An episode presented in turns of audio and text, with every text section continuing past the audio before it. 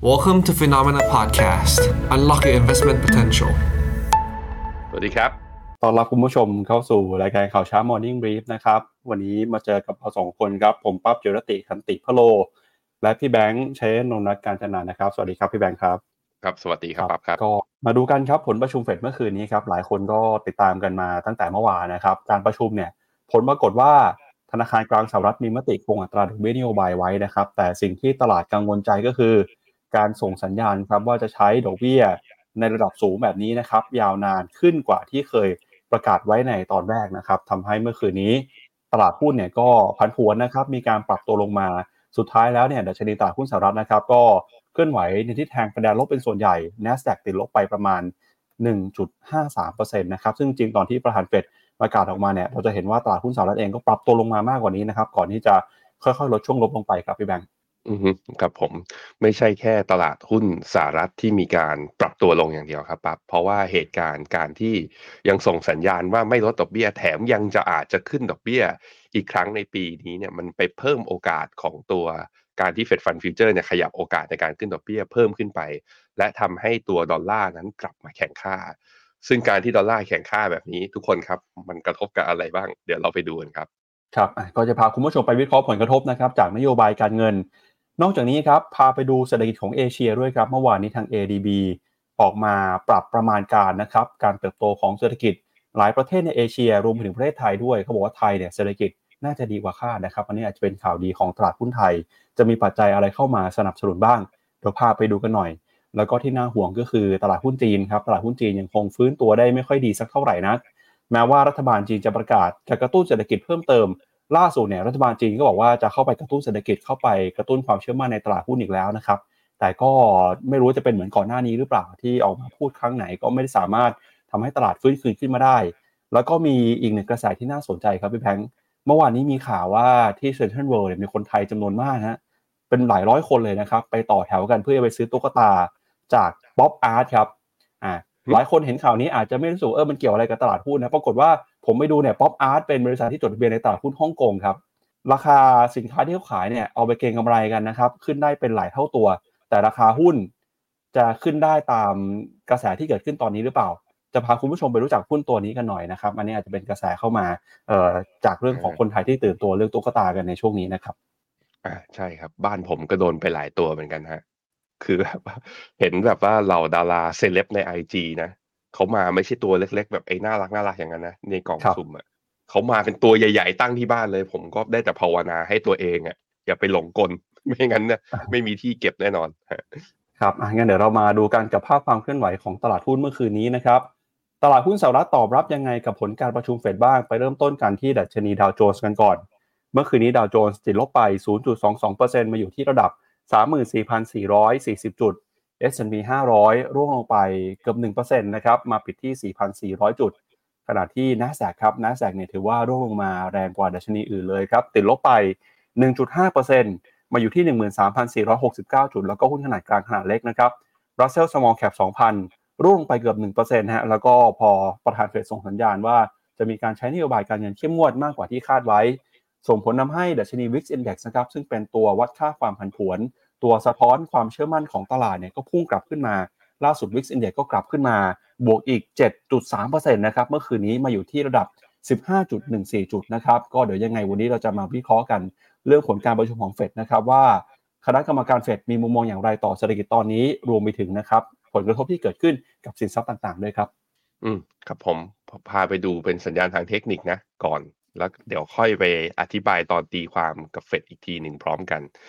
เอ่อถ้าดูเป็นไส้เทียนจะเห็นว่าดาวโจน์นั้นเปิดมาเนี่ยบวกไปก่อน บวกไปก่อนนะ พอเห็นแบบว่าอ่ามติคือมติของการคงดอกเบี้ยเนี่ยออกมาก่อน แล้วตลาดค่อยมากังวลและเป็นห่วงตัวเองนะและมีแรงขายเมื่อตอนที่มีเพรสคอนออกมาอีกทีหนึ่งนะครับ ก็ทำให้จากเนี่ยบวกจุดสูงสุดของเมื่อวานนี้อยู่ที่ 34,770 สำหรับดาวโจนส์เนี่ยลงมาปิด 34,400 ก็แสดงว่ารบระหว่างวันประมาณ 300 จุดทีเดียวนะครับ ในขณะที่ตัวเอ่อ NASDAQ เนี่ยปรับตัวลงมาแรงกว่าตัวอื่น เนื่องจากว่าพอเฟดจะขึ้นดอกเบี้ยก็อาจจะกระทบกับหุ้นโกลด์เยอะกว่า ไปดูหุ้นเทคใหญ่ๆเนี่ยก็ตัวที่เนี่ยลงกันระดับไม่มีใครตัวไหนลงต่ำกว่าหนึ่งเปอร์เซ็นเลยนะเอ้ยไม่มีใครตัวไหนลงน้อยกว่าหนึ่งเปอร์เซ็นเลยเนี่ย Apple สองเปอร์เซ็นต์ Microsoft ลบสองจุดสี่ Amazon ลบหนึ่งจุดเจ็ด Google ลบไปสามเปอย่างนี้เป็นต้นนะฮะ ไปดูตัวดอลลาร์อินเด็กซ์ครับ แข็งค่าขึ้นมาเช้านี้แข็งต่อขึ้นมาเป็นร้อยห้าจุดหกร้อยห้าจุดหกตรงนี้เป็นจุดสูงสุด ย้อนกลับไปคือเป็นจุดสูงสุดนับตั้งแต่เดือนมีนาปีสองพันยี่อ่าปีนี้ โอ้ถ้าทะลุแถวๆร้อยห้าจุดหกร้อยห้าจุดเจ็ดนี้ขึ้นไปได้ก็แปลว่าดอลลาร์จะทำการแข็งค่ามากที่สุดของปีนี้แล้วแป๊บเดียวนะดอลลาร์กลับมาแข็งแบบนี้ก็ไม่ค่อยดีกับตลาดหุ้นเท่าไหร่เนาะ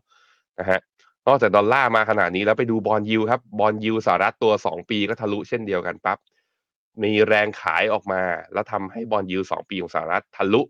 5.1 ขึ้นมาตอนนี้ trade อยู่ที่ 5.18 ในขณะที่ bond yield 10ปีก็พุ่งยาวเลยตอนนี้เลขสวยครับ ตอง4 4.44%การที่ bond yield ยังดีดขึ้นมาสูงแบบนี้แน่นอนครับ ตลาดหุ้นน่าจะมีการพักฐานอ่าพักฐานอย่างที่เราเห็นกันครับครับไปดูแผนที่หุ้นกันหน่อยครับ ก็อย่างที่พี่แบงค์แสดงให้ดูนะครับ พอเห็นเป็นภาพแผนที่เนี่ยเห็นสีแดงๆแล้วก็น่าตกใจนะครับ เพราะว่าโหแดงกันเข้มเลยฮะโดยเฉพาะยิ่งหุ้นในกลุ่มเทคโนโลยีนะครับก็ Google ติดลบ 3 Microsoft ลบ 2.4 Meta ลบ 1.7 นะครับ Apple ลบ 2 Nvidia ลบเกือบ 3 ครับ ที่ลงมาแรงๆก็มีเอ่อ Intel นะครับติดลบไปประมาณเกือบ 5 แล้วก็มี Tesla นะครับร่วงลงไป 1.4 เมื่อวานนี้เนี่ยแม้ว่าหุ้นในกลุ่มน้ำมันนะครับจะได้แรงหนุนมาจากเรื่องของราคาน้ำมันที่พุ่งขึ้นมา แต่หุ้นน้ำมันก็ยังบวกไม่ไหวเลยนะครับ Exxon ติดลบ แล้วก็เชฟรอนก็ประมาณลบไป 0.3 ถึง 0.8%นะครับเมื่อวานนี้ส่วนใหญ่ปรับลงมากันทั่วหน้าแต่ถ้าไปดูในราย sector เนี่ยจะเห็นว่ามี sector หนึ่งที่ดูเขียวๆพอได้อยู่ก็คือ หุ้นในกลุ่ม healthcare ครับพี่แบงค์ UnitedHealth บวกขึ้นมา 2.3 นะครับ แล้วก็หุ้นในกลุ่ม healthcare ตัวอื่นก็บวกขึ้นมาได้ประมาณ 1-2%ฮะ น่าจะเป็นการสะท้อนว่าตลาดเนี่ยก็ลดความเสี่ยงนะครับ ย้ายเงินไปอยู่ในหุ้นกลุ่ม defensive กันมากขึ้นครับ มาดูที่เป็น 11 sector จะเห็นภาพชัดขึ้น เนี่ย XLV เมื่อวานนี้อ่า XLV คือกลุ่ม Healthcare Sector นะฮะ ถือว่าไม่ลบบวกได้ประมาณ โอ้โห แต่ก็บวกได้นิดเดียว มีกลุ่มไหนบ้างที่ทนทานนี่มี Utilities พวก Defensive มาหมดเลย แล้วก็มี Consumer Staple นะฮะเมื่อวานนี้ก็นิ่งๆ แล้วก็ Real Estate แต่ Real Estate จริงดอกเบี้ยขึ้นแบบนี้อาจจะต้องลงนะ แต่ว่าเมื่อวานนี้ก็บวกได้ แต่3 sector ที่ไม่ได้ลบกับเขาด้วยเนี่ยชัดเจนนะ ก็เข้ามาออยู่ที่โหมด defensive หลังจากที่เฟดเหี่ยวมากขึ้นนะครับไปดูต่อครับที่ความเคลื่อนไหวของตลาดหุ้นยุโรปกันนะครับ เมื่อวานนี้ตลาดหุ้นยุโรปเองก็ ปิดไปก่อนที่จะทราบผลการประชุมเฟดครับก็เลยยังบวกได้อยู่นะฮะเมื่อวานนี้ดัชนี DAX ของเยอรมนีครับบวกขึ้นมา 0.75% FTSE ร้อยอังกฤษบวกขึ้นมา 0.9%ส่วน CAC 40 ฝรั่งเศส บวกขึ้นมาได้ 0.67%ด้าน Euro Stoxx 50 นะครับเมื่อวานนี้บวกขึ้นมา 0.8%ส่วนดัชนี Euro Stoxx 600 นะครับก็ปรับตัวบวกขึ้นมา 0.9%ครับนอกจากการประชุมเฟดที่จะเป็นเรื่องสำคัญส่งผลต่อตลาดหุ้นยุโรปแล้ว คืนนี้ครับจะมีการประชุมของธนาคารกลางอังกฤษด้วยนะครับ ตลาดก็เฝ้ารอครับว่าจะมีการปรับเปลี่ยนนโยบายหรือว่าการส่งสัญญาณ ใช้นโยบายการเงินเข้มงวดเข้มงวดขึ้นหรือไม่นะครับ หลังจากที่เฟดออกมาบอกแล้วว่าจะใช้นโยบายการเงินเข้มงวดต่อไปครับ ก็รอดูกันก่อนนะ เพราะว่าตลาดหุ้นยุโรปเขาปิดไปก่อนที่ทางฝั่งเฟดเขาจะมีการประกาศออกมา เพราะนั้นผมจริง ๆ ขอข้ามตัวดัชนีไปก่อน ขอดูคืนนี้ว่าเป็นยังไงนะฮะ ไปดูค่าเงินดีกว่า เมื่อดอลลาร์แข็งแล้วยูโรกับตัวค่าเงินปอนเป็นยังไงบ้าง ตอนนี้ยูโรเทียบกับดอลลาร์เนี่ยอยู่ที่ร้อยอันหนึ่งจุดศูนย์หกก็ลงมายังอ่อนค่าอย่างต่อเนื่อง ค่าเงินปอนก็ตั้งแต่ทะลุต่ำกว่าเส้น 200 วันมันก็ยังอ่อนค่าต่อเนื่องนะ ตอนนี้อยู่ที่ 1.23 ไปดูเป็นค่าเงินบาทกับน่าสนใจนะพี่ปั๊บนี่บาทกับดอลลาร์ตอนนี้อ่อนไปทะลุสามหกไปแล้วสามหกจุด สามหกจุดสองสามนี่เป็นจุดที่ไม่ได้เห็นมาเลยนับตั้งแต่พฤศจิกาปีสองพันยี่สองนี่คืออ่อนค่ารวมรวมปีหนึ่งแล้วนะ นี่เป็นการอ่อนค่ามากสุดเกือบเกือบปีประมาณสักเก้าเดือนได้แล้ว ยูโรกับไทยบาทตอนนี้อยู่ที่สามสิบแปดจุดห้าในขณะที่ยูโรกับค่าเงินปอนกับไทยบาทตอนนี้อยู่ที่สี่สิบสี่จุดหกบาทกับบาทกับยูโรกับบาทกับปอนเนี่ย ไม่ได้ขยับเยอะเหมือนกับตัวยูโรปอนด์เมื่อเทียบกับดอลลาร์นะครับ ไปดูต่อหุ้นเอเชียบ้างครับ เปิดมาแล้วนะครับ รับผลการประชุมเฟดครับดัชนีนิกเกิล225 ของญี่ปุ่น เช้านี้เปิดมาก็ร่วงลงไปนะครับ ตามบรรยากาศการลงทุนของตลาดหุ้น ในฝั่งตะวันตกทั้งสหรัฐแล้วก็ยุโรปนะครับนิกเกิล225 เช้านี้ติดลบไป 0.77%ออสเตรเลียกับนิวซีแลนด์เปิดมาก็อยู่ในแดนลบเช่นกันนะครับ แล้วก็ที่น่าจับตาคือตลาดหุ้นจีนครับ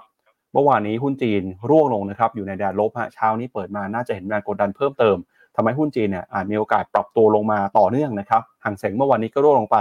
0.4 0.5%ครับแล้วก็ตลาดหุ้นไทยครับเซ็ตอินดี x เมื่อวานนี้ร่วงลงไปแรงเลยครับหุ้นไทยนี่น่ากังวลนะฮะอยู่ดีๆ ก็มีแรงขายเกิดขึ้นนะครับลงไป 15.06 จุดครับลงมาทดสอบ 1,507 จุด ก็มีความเสี่ยงนะครับที่หุ้นไทยจะหลุด 1,500 จุดนะครับถ้าหากว่าเช้านี้โดนแรงกดดันจากการขึ้นดอกเบี้ยของธนาคารกลางสหรัฐ รับมือกันให้ดีๆนะครับสำหรับตลาดหุ้นไทย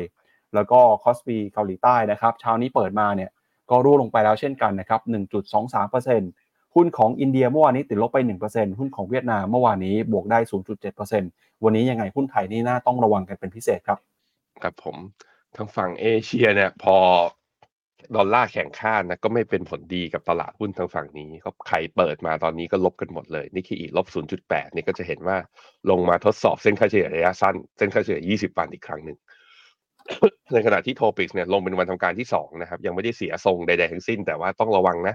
ถ้าวันนี้ยังปิดย่ออ่าถ้าวันนี้ปิดย่ออีกแล้วพรุ่งนี้มีปัญหาอีกเนี่ย อาจจะได้ sell signal จาก MACD ซึ่งอันตราย ในขณะที่ Cost Free Index นะครับลบลงมาประมาณ 1.19%มีคุณผู้ชมถามมาครับพอดีด้วยว่าเฮ้ย Cost Free จะเป็นยังไงบ้าง รอบที่แล้วเนี่ยลงมาไม่หลุดต่ำกว่าเส้นค่าเฉลี่ย 200 แล้วก็มีดีขึ้นมา รอบนี้กลายเป็นว่าก็มาเจอเรื่องเซอร์ไพรส์ที่เฟดยังส่งสัญญาณฮอกคิชก็คือยังส่งสัญญาณเดี่ยวอยู่เนี่ย ก็เลยทำให้มีการปรับตัวลงมา เพราะนั้นก็มาดูที่แนวตรงนี้ครับ เส้นค่าเฉลี่ย 200 ถ้ายังไม่หลุดก็แปลว่า อาจจะเป็นการพักฐานช่วงสั้นนะครับห่างเสงกับโอตัวเอชแชร์ก็ยังเป็นอยู่ในแนวขาเปิดมาเช้านี้ก็ยังซึมๆนะ แต่ลบไม่เยอะลบเพียงแค่ครึ่งเปอร์เซ็นต์เท่านั้นนะครับไต้หวันก็ลบด้วยลบ 0.75% ลงมาต่ำกว่าเส้นค่าเฉลี่ย 100 วันตั้งแต่เมื่อวานนี้แล้วนั้นไต้หวันกำลังจะทดสอบโลเดิมของเมื่อวันที่ 17-18 สิงหานะ ถ้าหลุดตรงนี้มาอาจจะทดสอบเส้นค่าเฉลี่ย 200 วันด้วยเช่นเดียวกัน ไต้หวันก็ต้องอย่าลืมมีหุ้นโกรดอยู่ในนั้นแน่หุ้นเทคไต้หวัน semiconductor นั้นถ้า semiconductor ที่อเมริการ่วงก็อาจจะฉุดตัวไต้หวันลงมาเข้าสู่การปรับฐานที่แนวรับลึกกว่านี้นะครับ เวียดนามทำตัวเก่งนะทำตัวเก่งเมื่อวานนี้ก็คือว่ายังพยายามจะบู๊ บู๊แล้วก็สู้ได้ กลับมายืนเหนือเส้นค่าเฉลี่ย 20 วัน ถ้าวันนี้ยังเป็นบวกอยู่ต่อเนี่ยกลายเป็นว่าเวียดนามอาจจะเป็นหลุมหลบภัยสำหรับเราใครที่ถืออยู่ก็อาจจะเป็นตัวเดียวที่เราถือแล้วได้สบายใจอยู่ณตอนนี้ หุ้นไทยนะครับ การปรับตัวลงแรงถึง 15 จุดไปดูกันหน่อยว่า ตัวไหนไปลงแรงบ้างก็มีปตทนะลบ2เปอร์เซ็นต์ CPO ลบ2.4ใครอีก EA ลบ1.7 OR ลบ3เปอร์เซ็นต์ PTGC โอ้ตระกูลปอนี่ลบเปิดเกือบหมดเลยนะ PTGC ลบ 4.39เอ่อ4.29 IVL ลบ 3.6 CPF ลบ 3.8 โอ้หุ้น CP 2 ตัวนะ CPALL ลบ 2.4 ในขณะที่ CPF ลบ 3.8 อืม เห็นแล้วตกกระจายนิดนึงว่า เฮ้ย ต่างชาติ นี่คือต่างชาติขายจริงจังนะ ถ้าดูอย่างเงี้ย เพราะว่าหุ้นในเซ็ตห้าสิบเนี่ย ลงค่อนข้างหนัก โอ้ ถ้าเป็นอย่างนี้กลับมาดูกราฟเซ็ต โอ้ ราคาปิดหลุด low ของวันที่สิบเก้าเอ้ยสิบหกสิงหาด้วย ไปดูแนวรับฟิโบนัชชีสิโอ้ปิดที่ราคานี้อ่าสาฟิโบนัชชีสามสิบแปดจุดสองของเฉพาะ wave ขาขึ้นสั้นๆ ของ wave นี้นะไอดูไม่ดี ดูไม่ดีนะทุกคน ดูแล้วเริ่มกังวลว่า low เดิมของเมื่อตอนเดือนมิถุนาแถวแถวหนึ่งพันเจ็ดเอ่อหนึ่งพันสี่ร้อยเจ็ดสิบอะอาจจะได้เห็นอีกรอบหนึ่ง ซึ่งมันย้อนแย้งกับว่าเราได้รัฐบาลมาแล้วนะคอรมอก็ได้มาเห็นหน้าค่าตามาแล้ว มาตรการกระตุ้นเศรษฐกิจบางส่วนเราก็เห็นแล้ว แถมนายกเดินทางออกไปคุยกับต่างประเทศไปคุยอะไรไม่เข้าหูเขาไหมเขาเลยขายใส่อย่างเดียว ไปจับมือแบ็กหลอกมาแล้วอะทำอะไรใครรู้ข่าวอะไรบ้างมามาบอกหน่อย ผมเริ่มเป็นห่วงหุ้นไทยแล้วเหมือนกันนะฮะแหมอุตสาห์ตอนแรกอะอยู่ในuptrend channel สวยๆ เข้าสัปดาห์นี้ปุ๊บ ตลาดปรับตัวลงทันทีระมัดระวังกันด้วยนะ ใคร trade หุ้นไทยครับ ครับ ไปดูต่อครับกับราคาสินค้าโภคภัณฑ์กันนะครับ ก็เมื่อคืนนี้ครับพอธนาคารกลางสหรัฐส่งสัญญาณใช้นโยบายการเงินเข้มงวดมากขึ้นนะครับ ค่าเงินดอลลาร์แข็งค่า bond yield ปรับตัวเพิ่มสูงขึ้นมา กดดันราคาทองคำครับ ล่าสุดราคาทองคำซื้อขายกันอยู่ที่ 1,926 ดอลลาร์ต่อทริอัลส์ครับ ก็จริงๆผมรู้สึกว่าทองคำมันดูแข็งๆนะครับพี่แบงก์ก็คือแม้ว่าจะมีแรงกดดันเนี่ยแต่ก็ไม่ลงไปเยอะฮะ แล้วก็ที่น่าสนใจคือจริงๆอยากจะพาคุณผู้ชมไปดูกันเกี่ยวกับอีกหนึ่งราคาก็คือราคาทองคำในประเทศด้วยครับ เมื่อวานนี้เนี่ยราคาทองคำในบ้านเราฮะปิดไปเนี่ยแตะระดับนะครับสามหมื่นสองพันเก้าร้อยบาทต่อหนึ่งบาททองคำครับ เป็นราคาทองคำที่สูงที่สุดนะครับ ผมเข้าใจว่าราคาเมื่อวานนี้เป็นเอ่อราคา น่าจะเป็นราคา all time high เลยนะฮะของราคาทองคำในประเทศรอบนี้ครับ ก็มีสาเหตุสำคัญมาจากประเด็นเรื่องเอ่อ การเข้าไปความเอ่อความเปลี่ยนแปลงของราคาทองคำในตลาดโลกนะครับ แล้วก็อีกเรื่องหนึ่งที่เข้ามาหนุนนำราคาทองคำก็คือ เงินบาทที่อ่อนค่าครับ ก็เดี๋ยวเดี๋ยวค่อย ๆ ไปดูกันนะฮะว่าราคาทองคำในประเทศจะเป็นยังไงนะครับสามหมื่นสองพันเก้าร้อยครับคือทองคำโลกลง แต่เงินบาทยิ่งอ่อนเนี่ยเมื่อวานนี้หลุด36ไป ทองคำในบ้านเราทองคำแท่ง30 96.5เกือบจะแตะ3,000 33,000แล้วนะครับ ก็ถือว่าน่าสนใจมากเมื่อวานนี้หลายคนก็ตื่นเต้นกัน กับราคาทองคำที่ไม่ได้เห็นมาในรอบปีนี้เลยนะครับ แล้วก็ทิศทางของราคาน้ำมันครับไปดูราคาน้ำมันก่อนอีกทีหนึ่งนะครับ ราคาน้ำมันเนี่ย WTI ครับ89 ดอลลาร์ Brent นะครับ93 ดอลลาร์ เมื่อวานนี้ก็มีคาดการณ์จาก Goldman Sachs ออกมา Goldman Sachs คาดนะครับว่า มีโอกาสที่จะเห็นครับราคาน้ำมันในตลาดโลกแตะ100 ดอลลาร์ในช่วง 12 เดือนข้างหน้ากลายเป็นว่าตอนนี้นะครับมองการแซลลี่ผู้บริหารของเชฟรอนแล้วก็ Goldman Sachs ต่างเชื่อว่ามีโอกาสที่ราคาน้ำมันจะแตะ100 ดอลลาร์ ใน 12 เดือนข้างหน้า และสิ่งที่จะเกิดขึ้นก็คือเงินเฟ้อน่าจะยังคงอยู่สูงแบบนี้ต่อไปครับอืมครับผมพาไปดูราคาทองที่เว็บไซต์ของ Finnomena หน่อย เรามี finnomena.com/gold นะ จะมีราคาทองแท่งทองแท่งไทยแบบ real-time ก็คือเอาจากสูตรของการคำนวณสมาคมค้าทองอะแล้วเอามาคำนวณกับค่าเงินดอลลาร์เทียบไทยบาทที่มันเปลี่ยนแปลงไป เมื่อวานนี้ถ้าเอาเป็นราคาประกาศนะ ประกาศครั้งที่สามเนี่ยทำจุดสูงสุดคือสามหมื่นสามพันห้าสิบตอนเวลาตอนประกาศตอนประมาณก่อนเที่ยง นั่นคือราคาจุดสูงสุด แต่ว่าถ้าเป็นราคาที่เป็นราคา quote แบบว่าเป็นค่าเงิน real-time นะ มันทะลุขึ้นไปปั๊บสามหมื่นสามหนึ่งร้อยอย่างตอนเนี้ยอ่าตอนนี้บาทมันยังอ่อนต่อใช่ไหมเช้านี้มันยังอ่อนต่อ เพราะฉะนั้นสมาคมค้าทองมีโอกาสนะ มีสิทธิ์ เปิดทำการมาตอนสักสิบโมงสิบโมงครึ่งเนี่ยน่าจะมีการประกาศขยับราคาทองในไทยเนี่ยตัว 96 ราคาทองแท่งคำแท่ง 96.5 เนี่ย อย่างน้อยๆ ต้องมีประกาศบวกขึ้นมาสักประมาณร้อยร้อยบาทอะแถวๆสามหมื่นสามเราน่าจะได้เห็นอีกรอบหนึ่งนะครับอืมจริงๆ เมื่อวานนี้ตอนที่ผมดูราคา ผมดูในเอ่อโปรแกรมอีกโปรแกรมหนึ่งครับพี่แบงค์ คือมันย้อนหลังได้ประมาณสักสามสิบปีครับ ประมาณสักปีเอ่อหนึ่งพันเก้าร้อยเก้าสิบปีสองพันต้นๆเนี่ยฮะ ยังไม่เคยเห็นราคาทองคำขึ้นไปทะลุสามหมื่นสามแล้วยืนอยู่ได้เลยนะครับเมื่อคาเมื่อวานนี้เข้าใจว่าน่าจะเป็นราคาที่สูงที่สุดเป็นประวัติการณ์ของราคาทองคำแท่งไทยด้วยนะครับก็ไม่แน่ใจพี่แบงค์เคยเห็นราคาทองทะลุสามหมื่นสามไปก่อนหน้านี้ไหมฮะอ่อไม่เคยอาจจะเห็นครับ ไม่เคยเห็นครับน่าจะเป็น new all time high นะครับ ครับ อืมอืมก็ต้องมาดูนะ คือกลายเป็นว่าตอนเนี้ยเทรนด์มันชัดเจนว่าค่าเงินอ่อน แต่ค่าเงินค่าเงินอ่อน คนอยากเอาเงินออกไปลงทุนข้างนอก เจอนี่เจอภาษีเงินได้ต่างประเทศ เอาออกไปตอนนี้ ปีหน้าเอากลับเข้ามาก็โดน capital gain แล้วทำยังไงดี ผมคิดว่ามุมหนึ่งก็คือนี่แหละซื้อทอง อาจจะมี demand ตรงนี้มาเสริมด้วยหรือเปล่าอะเรามาค่อยมาค่อยมาดูกันนะครับอะกลับมาดูที่ราคาทองปั๊บบอกว่าเฮ้ยมันน่าแปลกนะทำไมทองมันยังอยู่แถวประมาณพันเก้าร้อยี่สิบต้องบอกปั๊บอย่างนี้ ไปดูกราฟสิบห้าอะกราฟสามสิบอะสิบห้านาทีเนี่ยจะชัดเจน ที่ปั๊บดูนี่ดิ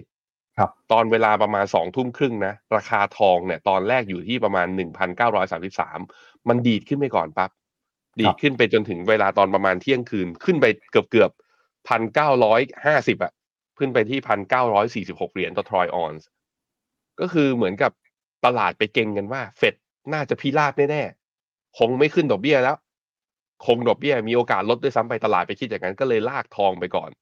แต่พอผลการประชุมออกมาแล้วกลายเป็นว่าเหี่ยวสุดตัวเนี่ยจะขึ้นดอกเบี้ยอีกหนึ่งครั้งภายในสิ้นปีนี้ ก็เลยค่อยมีแรงเทขายจากพันเก้าร้อยสี่สิบหกลงมาพันเก้าร้อยยี่สิบสี่เนี่ย ลงภายในวันเดียวคือยี่สิบสองเหรียญนะถือว่าเยอะนะ ไม่ได้ถือว่าน้อย เพราะฉะนั้นก็คือค่อนข้างผันผวนทีเดียว แต่พอมันดูเป็นกราฟเดย์คือมันไม่ได้ต่างจากวันเดิมมากนะเพราะว่ามันมีแรงลากกระชากขึ้นไปก่อนนะครับ แต่เช้านี้ก็อาการก็ไม่ค่อยดีแล้ว เพราะว่าตั้งแต่เนี่ยเปิดมาตอนเวลาประมาณสักหกโมง ตอนนี้ก็ลบไปแล้วหกเหรียญลงมาต่ำกว่าเส้นค่าเฉลี่ย 200 วันอีกครั้งหนึ่งก็แน่นอนนะครับ เฟดกำลังจะยังคงดอกอ่ายังขึ้นดอกเบี้ยต่อ ดอลลาร์จึงแข็ง เมื่อดอลลาร์แข็งก็ไม่เป็นผลดีกับตัวราคาทอง นั้นถ้าทองวันเนี้ยกลับลงมาต่ำกว่าเส้นค่าเฉลี่ย 200 วัน อาจจะลงกดโดนกดลงมา แล้วอยู่ในเส้นดาวเทรนไลน์นี้ใหม่อีกรอบหนึ่งหรือไม่ นั่นก็แปลว่าที่ทะลุไปเมื่อวันที่ 18 ก็คือเมื่อวันจันทร์ที่ผ่านมาเป็น false signal ถ้าเป็นอย่างนั้นก็กลับทิศสัญญาณกันให้ดีๆในการสำหรับนักเทรดทองนะครับ ในขณะที่น้ำมันนะฮะน้ำมันก็เหมือนแหม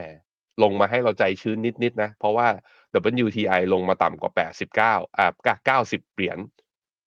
มาอีกครั้งหนึ่งในขณะที่ตัว Blend เนี่ย ก็ลงมาต่ำกว่า 93 ได้แท่ง candlestick เป็นแท่งสีแดงมาสองแท่งแล้ว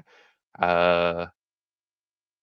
ทางฝั่ง MACD ยังไม่เป็นเซลล์สัญญาณอาจจะยังเป็นพักฐานช่วงสั้น แต่ว่าพอเห็นแท่งแดงๆอย่างเงี้ย ก็เราเราอยากเห็นน้ำมันลง ผมคิดว่าคนทั้งโลกตอนนี้อยากเห็นน้ำมันลง มาจนเฟดรู้สึกว่าเงินเฟอ้อไม่ได้เป็นอันตราย เราอยากเห็นแบบนั้น ซึ่งต้องรอครับต้องรอ เห็นตรงนี้ผมก็คิดว่า ถ้ายังไม่ต่ำกว่าเส้นค่าเฉลี่ย 20 วันก็แปลว่าอาจจะเป็นแค่การพักฐานช่วงสั้นนะทุกคน ครับไปดูผลการประชุมเฟดกันครับเมื่อวานนี้นะครับก็ออกมาเป็นไปตามที่ตลาดคาด คือมีการประกาศคงอัตราดอกเบี้ยนโยบายไว้ที่ระดับ 5.25 ถึง 5.5%นะครับแต่อย่างก็ตามเนี่ยสัญญาณที่เฟดส่งออกมาทำให้ตลาดกังวลครับไม่ว่าจะเป็นนะครับเรื่องของความคาดหวังครับโดยคุณโจมพาวเวลบอกว่ามีโอกาสนะครับที่จะขึ้นดอกเบี้ยอีกหนึ่งครั้งในปีนี้ แล้วก็ในปีหน้านะครับแนวโน้มการใช้นโยบายการเงิน น่าจะยังคงเข้มงวดต่อไป ที่บอกว่าจะลดลงมาเร็วเนี่ยปีหน้าอาจจะลดลงมาไม่เร็วอย่างที่คาดไว้แล้วนะครับนอกจากนี้ก็มีการปรับนะครับเพิ่มประมาณการการเติบโตเศรษฐกิจในปีนี้ขยับขึ้นมาเป็น 2.1%แล้วก็เงินเฟ้อนะครับบอกว่าปีหน้าเนี่ยจะลงมาต่ำ3ครับแล้วก็จะถึงเป้าหมายที่ระดับ 2%ภายในปี 2026 ตลาดแรงงานยังคงแข็งแกร่งนะครับแล้วก็บอกว่าเศรษฐกิจสหรัฐนะครับน่าจะเข้าสู่ภาวะ soft landing ไม่ได้เกิดวิกฤตนะครับไม่ได้มีความน่ากังวลแต่อย่างใด แต่อย่างไรก็ตามนะครับสิ่งที่ประธานเฟดออกมาพูดเนี่ยก็ยังคงตอกย้ำนะครับว่า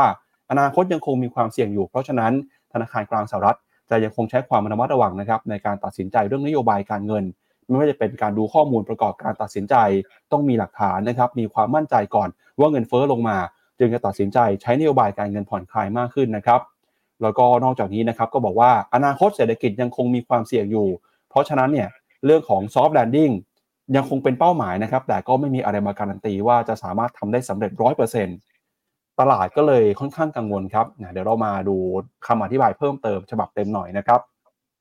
ก็เมื่อวานนี้ครับธนาคารกลางสหรัฐมีมติคงอัตราดอกเบี้ยนโยบายไว้ที่ระดับ 5.25ถึง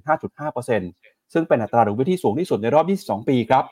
การประกาศคงดอกเบี้ยครั้งนี้เป็นไปตามที่ตลาดคาดการเอาไว้นะครับ หลังจากที่ธนาคารกลางสหรัฐ ขึ้นดอกเบี้ยมา 11 ครั้ง ตั้งแต่ที่มีการ เปลี่ยนวัฏจักรดอกเบี้ยเป็นขาขึ้น ณ เดือนมีนาคมปี 2022 ส่งผลให้นะครับการปรับขึ้นอัตราดอกเบี้ยทั้งหมด 11 ครั้งเนี่ยมีอัตราดอกเบี้ยเปลี่ยนแปลงไปขึ้นมาเป็น 5.25%ในคาดการอัตราดอกเบี้ยนโยบายดอทพลอตนะครับเจ้าหน้าที่เฟดก็มีการส่งสัญญาณ ว่าจะปรับขึ้นอัตราดอกเบี้ยอีกหนึ่งครั้ง สู่ระดับ 5.6%ภายในสิ้นปีนี้ แล้วก็มีการส่งสัญญาณปรับลดอัตราดอกเบี้ย 2 ครั้งสู่ระดับ 5.1%ในช่วงสิ้นปี 2024 และแตะ 3.9%ในช่วงสิ้นปี 2025 แล้วก็ในปี 2026 นะครับ รวมไปถึงอัตราดอกเบี้ยระยะยาวก็จะคาดว่าลงมาแตะที่ระดับ 2.5%ครับ ส่วนคาดการเศรษฐกิจนะครับ เฟดมีการปรับเพิ่มคาดการการขยายตัวเศรษฐกิจปีนี้ขึ้นเป็น 2.1%จากเดิมที่เคยคาดว่าจะเติบโตได้เพียงแค่ 1%เท่านั้น แล้วก็คาดการว่าปี 2024 ครับ จะเติบโตขึ้นมาเป็น 1.5 ปี 2025 เป็น 1.8 แล้วก็ปี 2026 นะครับ จะคงไว้ที่ 1.8 จนถึงภาพระยะยาว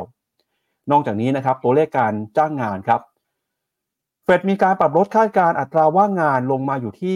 3.8%ในปีนี้นะครับแล้วก็ในปีหน้าจะขยับขึ้นมาเป็น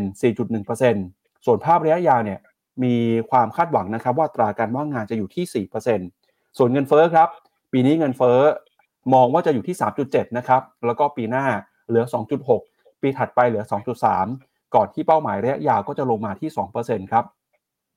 ซึ่งพอเฟดประกาศเรื่องของอัตราดอกเบี้ยนโยบายนะครับ สิ่งที่คุณโจมพาเวลออกมาพูดก็คือ สถานการณ์ตอนนี้นะครับ ธนาคารกลางสหรัฐเนี่ยจะยังคงระมัดระวังนะครับเรื่องของการใช้นโยบายการเงิน โดยตัวชี้วัดทางเศรษฐกิจล่าสุดก็ชี้เห็นว่ากิจการทางเศรษฐกิจมีการขยายตัวอย่างต่อเนื่อง การจ้างงาน แม้ว่าจะมีการชะลอตัวลงมาในช่วงไม่กี่เดือนที่ผ่านมา แต่ก็ยังคงถือว่าแข็งแกร่งนะครับ แล้วก็อัตราเงินเฟ้อยังคงอยู่ในระดับสูง เพราะฉะนั้นนะครับธนาคารกลางสหรัฐเองก็จะยังคงติดตามสถานการณ์เงินเฟ้อเพื่อให้มั่นใจว่าอัตราเงินเฟ้อจะลงมาที่ 2%เฟดจึงตัดสินใจนะครับที่จะใช้นโยบายการเงินไว้ที่ระดับเดิมคือ 5.25 ถึง 5.5%นอกจากนี้เนี่ยก็จะยังรอข้อมูลเพิ่มเติม เพื่อมาประเมินทิศทางการใช้นโยบายการเงินต่อไป แล้วก็ตอนนี้นะครับคณะกรรมการจะยังคงใช้นโยบาย QT ทำ QT ต่อไปด้วยนะครับ ด้วยการลดการถือครองสินทรัพย์ ตามที่เคยประกาศไว้ก่อนหน้านี้ แล้วก็เป้าหมายสูงสุดนะครับก็คือจะทำให้เงินเฟ้อลงมาแตะระดับ 2%ให้ได้นะครับ อันนี้ก็เป็นมุมมองของคณะกรรมการสหรัฐนะฮะต่อการใช้นโยบายการเงินในรอบที่ผ่านมาครับพี่แบงค์อืมครับผมไปดู statement เลยพี่ปับ๊บพี่ปับ๊บดูให้หน่อยว่ามันมีเปลี่ยนแปลงตรงไหนบ้างที่ทำให้ตลาดไม่ชอบเพราะว่าตอนที่ประกาศผลออกมาตลาดตอนนั้นยังนิ่งๆอยู่ ครับดาวโจนส์ยังบวกอยู่เลยด้วยซ้ำไป แต่ว่าตอนถ้อยแถลง press con ออกมาแล้วมีนิตออกมานั่นนั่นแหละตลาดถึงค่อยซึมซับว่าอ้าวพี่เกเหี่ยวมากขึ้นนี่ตรงไหนบ้างพี่ปับ๊บครับก็จริงๆ แถลงการณ์ของเฟดในรอบนี้เนี่ยถ้าเปรียบเทียบกับก่อนหน้าหน้านะครับก็ดูเหมือนว่าจะมีการเปลี่ยนแปลงประมาณ 3-4 จุดเท่านั้นเองครับพี่แบงค์แต่จุดที่เปลี่ยนไปเนี่ยมันเป็นการสะท้อนความมั่นใจของคณะกรรมการเฟดที่มีต่อเศรษฐกิจสหรัฐตอนนี้ครับไม่ว่าจะเป็นมุมมองนะครับที่บอกว่าตัวเลขเศรษฐกิจกิจกรรมทางเศรษฐกิจเนี่ย ขยายตัวนะครับ จากเดิมที่เคยบอกว่าเป็นระดับโมเดเรตหรือว่าปานกลางเนี่ยตอนนี้เขาบอกว่าเป็นการขยายตัวแบบโซลิดนะครับที่มีความแข็งแกร่งมากขึ้น แล้วก็ตัวเลขการจ้างงานครับแม้ว่าก่อนหน้านี้จะมีการชะลอลงมานะครับ แต่เขาเพิ่มความมั่นใจไปว่า การจ้างงานเนี่ยยังคงมีความแข็งแกร่งครับ เพราะฉะนั้นนะครับธนาคารกลางสหรัฐก็เลยมีการปรับนโยบายการเงิน ด้วยการคงดอกเบี้ยไว้ในครั้งนี้นะครับ จริงๆ ปรับไปแค่นี้เองฮะไม่ได้มีการเปลี่ยนแปลงอะไรที่ จากหน้ามือเป็นหลังมือนะครับ แต่ตลาดก็มองว่าความมั่นใจนี้แหละครับ มันเป็นสัญญาณที่ไม่ดีต่ออัตรานโยบายการเงินในอนาคตว่าจะยังคงอยู่สูงต่อไปครับ อืมครับผมไปดูกันต่อฮะที่ระดับ 5.25 ตรงนี้เนี่ยเป็นระดับสูงสุดในรอบประมาณเท่าไหร่เนี่ยนับตั้งแต่ปี 2007-2008 ถ้าขึ้นอีกครั้งหนึ่งเป็น 5.5 เนี่ย ก็เท่ากับว่าเฟดจะขึ้นดอกเบี้ย กี่ครั้งติดต่อกันนะ ไม่อ๋อเพราะว่าคงเนี่ย รอบนี้จะคง เพราะฉะนั้นการติดต่อขึ้นมา11ครั้ง ครับอะก็คือติดต่อกัน11ครั้งเนี่ยสิ้นสุดแล้ว แต่ว่าจะเป็นการขึ้น12ครั้ง ซึ่งเป็นความถี่เนี่ยเยอะที่สุดในรอบ20ปี ก็น่าจะมีโอกาสมากขึ้นแล้วนะฮะอันนี้ก็คือ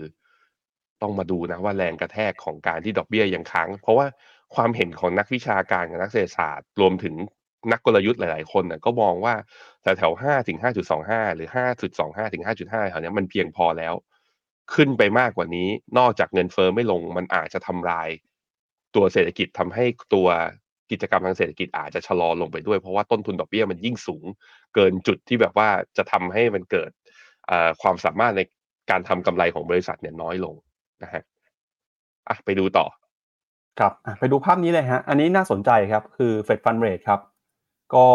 จากการส่งสัญญาณนะครับของคณะกรรมการเฟดที่เป็นสมาชิกในการโหวตนะปรากฏว่า เขามองเป้าปีหน้าเนี่ยเรื่องของอัตราดอกเบี้ยนะครับว่าจะอยู่ในระดับสูงต่อไปครับก็จะอยู่แถวๆประมาณเอ่อ5.25 ถึง 5.5 นะครับซึ่งเป็นค่ากลางครับนั่นแปลว่าอะไรฮะแปลว่าอัตราดอกเบี้ยเนี่ยจะยังคงอยู่สูงแบบนี้ยาวนานกว่าที่ตลาดเคยคาดหวังไว้ ก่อนหน้านี้ตลาดเคยประเมินว่าไม่เป็นครึ่งปีหน้าก็อาจจะเป็นช่วงไตรมาสสามนะครับที่เฟดจะลดดอกเบี้ย แต่ถ้าเห็นภาพแบบนี้แล้วเนี่ยก็มีบางคนตีความว่าอัตราดอกเบี้ยระดับนี้นะครับจะอยู่ไปอย่างน้อย 12 เดือนครับพี่แบงค์ อืม ครับผม อะ ไปดูประมาณการเศรษฐกิจของเฟดบ้างว่า เขามีความเห็นต่อเศรษฐกิจสหรัฐยังไงกันบ้าง ก็ต้องบอกว่าเฟดกล้าเหี่ยวด้วยวิธีการคือทำให้ตลาดงงด้วยการปรับเพิ่ม GDP ด้วย แปลว่าอะไร ยังขึ้นดอกเบี้ย เพราะเห็นสัญญาณเศรษฐกิจเติบโตแข็งแข็งแข็งแกร่งการจ้างงานยังอยู่ในเต็มประสิทธิภาพถึงแม้ว่าจะมีอ่อนแรงบ้าง อันนั้นคือความเห็นของเขา GDP เนี่ยปรับนะจากจูนเนี่ย คาดการณ์ว่าจะอยู่ที่ประมาณ1%เนี่ยขึ้นมาที่ 2.1%ของปี 2023 ของปี 2024 เนี่ยจาก 1.1 เนี่ยปรับขึ้นมาเป็น 1.5 ในขณะที่ปี 2025 ปี 2026 แล้วก็รองลองเกอร์รันก็คือระยะยาวเนี่ยคิดว่า GDP จะอยู่แถวๆสักประมาณ 1.8 คือแถวๆค่ากลางของระหว่าง GDP ปีนี้กับปีหน้านั่นแหละนะฮะ unemployment rate นะครับปรับ ประมาณการลงมาว่าปีนี้น่าจะเห็นยังไงก็ต่ำสี่อยู่แถวแถวสามจุดแปดแล้วปีหน้าน่าจะเห็นแถวแถวประมาณสักสี่จุดหนึ่งระยะยาวมองที่สี่เงินเฟ้อครับ เนี่ยปรับประมาณการขึ้นนี่ตัวนี้แหละ ตอนเดือนมิถุนายนะคาดการณ์ว่าเงินเฟ้อเฉลี่ยทั้งปีนี้จะอยู่ที่3.2รอบใหม่เมื่อคืนนี้ปรับขึ้นมาครับ PCE inflation อยู่ที่3.3ในขณะที่ปีหน้าคงเป้าที่เดิมประมาณสัก2.5 ถ้าเป็น core PCE เนี่ยลงมาครับจาก 3.9 เป็นอ่าเหลือ 3.7 แต่ว่าถ้าเป็นปี 2024 ก็คงไปที่เดิมคือประมาณสัก 2.6 ในขณะที่ตัวเฟดฟันเรทที่น่าสนใจคือของปี 2024 เนี่ย ก่อนหน้านี้นะ ตอนคาดการณ์ก่อนเดือนมิถุนาพี่ปับ๊บเฟดมองว่าทีมเศรษฐกิจที่คาดการณ์เนี่ยเขามองว่าเอาลุกเนี่ยน่าจะอยู่แถวว่า4.6 แต่ว่าพอมาล่าสุดเมื่อคืนนี้เนี่ยปรับขึ้นมาครับว่าอยู่ที่ 5.1 ถ้า 5.1 สมมุติว่าเฟดไปขึ้นดอกเบี้ยอีกครั้งหนึ่งปีนี้จริงๆนะขึ้นไปที่ 5.5 ถึง 5.75 นั่นแปลว่าปีหน้าเฟดจะลดดอกเบี้ยแค่เพียงครั้งหรือสองครั้งเท่านั้นนะอันนี้แหละคือเศรษฐกิจปรับเฟดปรับให้ดีขึ้น ตลาดแรงงานเฟดมองว่าแข็งแกร่งมากขึ้น เงินเฟ้อเฟดมองว่ายังสูงอยู่ และตัวเฟดฟันเรทก็จึงทำให้เนี่ยแหละครับยังคาดการณ์ว่าลงไม่เร็วปรับตลาดจึงปรับฐานเมื่อคืนนี้ครับ ครับ เอาละครับ ไปดูข้อมูลเพิ่มเติมกันต่อนะครับ เมื่อสักครู่นี้เป็นมุมมองของคณะกรรมการเฟดแล้วก็เป็นมุมมองของประธานเฟดนะครับ ซึ่งเป็นมุมมองอย่างเป็นทางการครับ ทีนี้พาคุณผู้ชมไปดูต่อครับ กับมุมมองของบรรดาผู้เชี่ยวชาญนะครับ ในแวดวงตลาดเงินตลาดทุน แล้วก็รวมไปถึงความมั่นใจที่สะท้อนผ่าน อัตราผลตอบแทนของพันธบัตรรัฐบาลด้วยนะครับ ไปดูทีละคนนะคนแรกที่ออกมาพูดถึงการประชุมของเฟดเมื่อคืนนี้นะครับก็คือคุณเจมี่ไดมอนด์ครับคุณเจมี่ไดมอนด์นะครับซีอของ JP Morgan ครับออกมาบอกว่าเขาเชื่อครับว่าเฟดเนี่ยจะต้องมีการขึ้นดอกเบี้ยอย่างแน่นอนนะครับเพื่อเอาเงินเฟ้อลงมาสู่เป้าหมายให้ได้ ตอนนี้เนี่ยเงินเฟ้อยังคงอยู่สูงนะครับแล้วบอกว่าการที่เฟดขึ้นนโยบายการเงินเมื่อปีที่แล้วเนี่ยเป็นการขึ้นช้ากว่าที่ควรจะเป็น เพราะฉะนั้นนะครับพอ ขึ้นดอกเบี้ยช้ากว่าเงินเฟ้อที่ขึ้นไปก่อนหน้าแล้ว อัตราดอกเบี้ยจึงยังคงจำเป็นต้องอยู่ในระดับที่สูงแบบนี้ต่อไปครับ แล้วเขาก็บอกด้วยครับว่ามีโอกาสนะครับว่า 4-6 เดือนข้างหน้าเนี่ยอัตราดอกเบี้ยจะลงมาแตะระดับ 4%แต่ก็ยังเป็นระดับที่สูงกว่าที่เฟดตั้งเป้าหมายไว้เพราะฉะนั้นนโยบายการเงินยังคงมีความจำเป็นอยู่ อันนี้เป็นมุมมองของคุณเจมี่ไดมอนด์นะครับ CEO ของ JP Morgan ครับ ไปดูต่อครับกับมุมมองของอีกหนึ่งคนนะครับก็คือ คุณเจฟฟรีย์กลแลชครับซึ่งเป็นผู้บริหารของ Double Line Capital นะครับคุณเจฟฟรีย์กูแลชเขาบอกว่าการตัดสินใจคงดอกเบี้ยเมื่อวานนี้ของเฟดเป็นหนึ่งในการตัดสินใจที่ดีที่สุดในช่วงนี้เลยฮะเป็นบอกว่าเขาบอกเป็นเอ่อ the best in a while นะครับแล้วก็บอกด้วยฮะว่าเขาเห็นด้วยครับกับประธานเฟดเกือบจะทุกเรื่องเลยนะครับ ที่ออกมาบอกว่าตอนนี้เศรษฐกิจมีความเสี่ยง ไม่ว่าจะเป็นเรื่องของความเสี่ยงเศรษฐกิจโลก ปัญหาความขัดแย้งภูมิรัฐศาสตร์ ความเสี่ยงเรื่องของ government shutdown แต่สิ่งที่น่าสนใจที่คุณแลชคุณกุแลชชี้ออกมาเนี่ยที่ตลาดเองก็ดูเหมือนว่าจะตื่นเต้นนะฮะก็คือเขาบอกว่าแต่ข้อมูลที่เฟดมีอยู่ในมือเนี่ยมันอาจจะดูไม่ค่อยน่าเชื่อถือนะครับพี่แบงค์เพราะว่าข้อมูลบางอย่างนะครับไม่ว่าจะเป็นข้อมูลเรื่องของเอ่อ student loan ฮะอัตราหนี้ของเอ่อภาคการศึกษา หรือปัญหาคนงานสไตร์นะครับที่เกิดขึ้นในช่วงนี้เนี่ยหรือแม้แต่กระทั่งเรื่องของอินฟลชันนะครับยังคงเอ่อไม่ได้สะท้อนผ่านรายงานหรือว่าข้อมูลที่มีอยู่ในมือของเฟดทั้งหมด เพราะฉะนั้นเนี่ยมันก็ยังมีความเสี่ยงอยู่ที่ต้องระมัดระวังนะครับ ไปดูต่อครับ มุมมองของตลาดบอลบ้างครับ สะท้อนผ่านอัตราผลตอบแทนของพันธบัตรรัฐบาลสหรัฐอายุ 10 ปีนะครับ ก็บลูเบิร์กครับเขาไปสำรวจนะครับ มุมมองของนักลงทุนมากกว่า 170 รายครับเขาก็บอกตอนนี้เนี่ยนักลงทุนที่เป็นนักลงทุน bond นะครับ bond investor ครับเตรียมตัวครับที่จะเห็นการเคลื่อนย้ายของกระแสเงินครับ โดยบอกว่า พันธบัตรรัฐบาลเนี่ยตอนนี้นะครับได้รับแรงหนุนครับมาจากกระแสการเปลี่ยนแปลงนโยบายการเงินจะเห็นได้จากบอลยูเดินหน้าปรับตัวเพิ่มสูงขึ้นมา แล้วก็หุ้นตอนนี้ก็เริ่มปรับตัวลงมาแล้วนะครับเขาไปถามครับว่า มีความมั่นใจแค่ไหนที่อัตราดอกเบี้ยอัตราผลตอบแทนพันธบัตรรัฐบาลใน20ปีตอนนี้เนี่ยจะผ่านจุดสูงสุดไปแล้ว นักทุนประมาณ 48%ครับไม่เชื่อครับว่าตอนนี้ที่อยู่ที่ 4.4%เป็นจุดพีคไปแล้ว เขาบอกว่าจุดพีคเนี่ยน่าจะขึ้นไปสูงเกินกว่า 4.5%มีเพียง 30%นะครับบอกว่าจุดพีคน่าจะอยู่ต่ำกว่า 4.5 แล้วก็ 22%ครับบอกว่าจุดพีคผ่านไปแล้วครับเขาไปถามนักลงทุนนะครับแล้วก็นักเศรษฐศาสตร์นักวิเคราะห์ประมาณ 172 รายครับหลังจากที่ผลการประชุมของเฟดออกมาเมื่อคืนนี้ครับ นอกจากนี้นะครับยังไปถามต่อครับ ประมาณ 60%เชื่อว่า ผลตอบแทนของบอลยู2ปี ผ่านจุดพีคไปแล้ว มีขออภัยฮะหกสิบเป็นหกสิบเปอร์เซ็นต์นะครับ เชื่อว่ายังไม่ผ่านจุด peak ครับสี่สิบเปอร์เซ็นต์เชื่อว่าผ่านจุด peak ไปแล้ว แล้วก็หกสิบเปอร์เซ็นต์ครับ เชื่อว่าเฟดจะขึ้นดอกเบี้ยต่อสี่สิบเปอร์เซ็นต์ไม่เชื่อว่าเฟดจะขึ้นดอกเบี้ยอีกแล้วนะครับ แล้วก็ที่น่าสนใจก็คือตอนนี้นะครับ เราก็เริ่มเห็นนักลงทุนเนี่ยมีการปรับเปลี่ยนนะครับ ปรับพอร์ตเพื่อรับมือกับสถานการณ์ตัวเลขเงินเฟ้อที่ยังคงอยู่สูงนะครับ แล้วก็ความคาดหวังเรื่องการขึ้นดอกเบี้ยทำให้ตอนนี้นะครับ ผลตอบแทนของพันธบัตรรัฐบาลสหรัฐ กำลังเดินหน้าปรับตัวบวกขึ้นมาอย่างต่อเนื่องเลยนะครับเดี๋ยวไปดูตัวเลข break even inflation กันหน่อยครับพี่แบงค์ break even inflation เนี่ยจะเห็นว่าตัวหนึ่งปีเนี่ยขยับขึ้นมานะแต่ก็ยังขยับขึ้นมาและยังต่ำกว่า inflation target ของเฟดอยู่ที่สองเปอร์เซ็นก็ต้องบอกว่าการขึ้นมารอบไอ้คือเฟดมีเอาลุกรอบเนี้ยไม่ได้ส่งผล คือเรียกว่าตลาดยังไม่กังวลต่อเงินเฟ้อในระยะยาว ยังเชื่อคำมั่นของเฟดว่าเฟดทุกอย่างที่ทำตอนเนี้ย ยัง on track และอยู่ในร่องในรอย และจะไม่เกิดปัญหา hyper inflation ไม่ว่าจะเป็นเห็นไหมหนึ่งปีสามปีห้าปีสิบปีตอนเนี้ยตัว inflation expectation เนี่ยอยู่ต่ำกว่าระดับ 2.5%มาทั้งหมดเลย นั้นสัญญาณนี้ก็ยังพอจะเบาใจได้ ถ้าบอกว่าเฮ้ยปรับฐานครั้งนี้น่ากลัวไหม ส่วนหนึ่งที่บอกว่าไม่น่ากลัวก็มาดูที่ inflation expectation นี่แหละ ว่าอย่างนะครับ แต่ว่าพี่ปับ๊บพี่ปั๊บพาไปดูลอง refresh หน้าจอหน่อย ผมขอพากลับไปย้ำหน่อยว่ารอบเนี้ย มันแปลว่าคนถูกคือ hedge fund นะ พอเฟดประกาศผลไอประกาศผลการประชุมออกมาเป็นอย่างเงี้ย เพราะว่าอะไรมาดูหน้านี้ จะเห็นว่าช่วงที่ผ่านมา hedge fund เนี่ยมีการช็อต US Treasury ก็คือเขาคิดว่า bond yield เนี่ยมันจะดีด นี่เป็นการช็อต US Treasury เยอะที่สุดนะ ในสะสมช็อตมาเนี่ย contact position เนี่ยมากกว่า 1 ล้าน contract เนี่ย นับตั้งแต่นู่นเลยย้อนกลับไปปี 2019 แล้วตอนนั้นหน้าใครตาม Morning Brief อะฟังมาทุกวันเนี่ยเราเคยเอาหน้านี้มาให้ดูแล้วก็บอกว่าเออ hedge fund เขาเห็นอะไรทำไมอยู่ดีเขามา short ทั้งทั้งที่เฟดก็ส่งสัญญาณอยู่แล้วว่า ดอกเบี้ยเนี่ย น่าจะขึ้นอีกได้ไม่กี่ครั้ง แต่ตอนนี้เริ่มกลับเข้าทางเขาแล้ว เพราะว่า bond yield สองปีก็ทะลุห้าเปอร์เซ็นห้าจุดหนึ่งขึ้นมา bond yield สิบปีก็ทะลุสี่จุดสี่ขึ้นมา ก็แปลว่าคน short ตอนนี้ได้กำไรอยู่แต่ว่าตอนขาปิดเนี่ยมันคือ ถ้าดอกเบี้ยมันขึ้นอีกแค่ครั้งเดียว ผมคิดว่า position ของ hedge fund ที่ถืออยู่นะตอนนี้ตอนปิด position ก็อาจจะถึงขั้นกลับมาขาดทุนก็ได้ มันยังเสี่ยงต่ำเออมันยังเสี่ยงเกินไปต้องมาดูฮะ short เยอะขนาดนี้เขาเห็นอะไรนะ อันนี้เพราะว่าตลาดเริ่มเข้าทางเขา นอกจากเขา short ตัว hedge fund แล้วไอ hedge fund เขา short ตัว bond แล้ว ทางฝั่งดอลลาร์ครับ ก็จะเห็นว่าเข้ามาสัปดาห์ที่สามเนี่ย เหล่าเหล่า trader นะกลับมามี net long position ในดอลลาร์ก็คือกลับมา bet ว่าดอลลาร์จะแข็งค่าเพิ่ม ซึ่งเป็นการเบสว่าดอลลาร์แข่งค่าเพิ่มเป็นครั้งแรกนับตั้งแต่เดือนเมษาเป็นต้นมา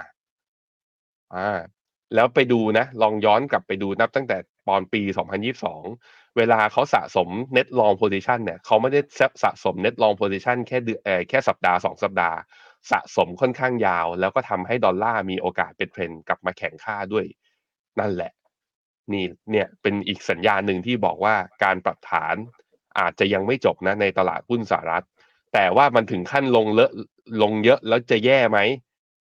ก็ถ้าลองไปดู GDP ของสหรัฐเมื่อกี้ก็ยังจะพอจะเบาใจได้ เพราะเฟดเองเป็นคนปรับประมาณการ GDP สหรัฐมาเอง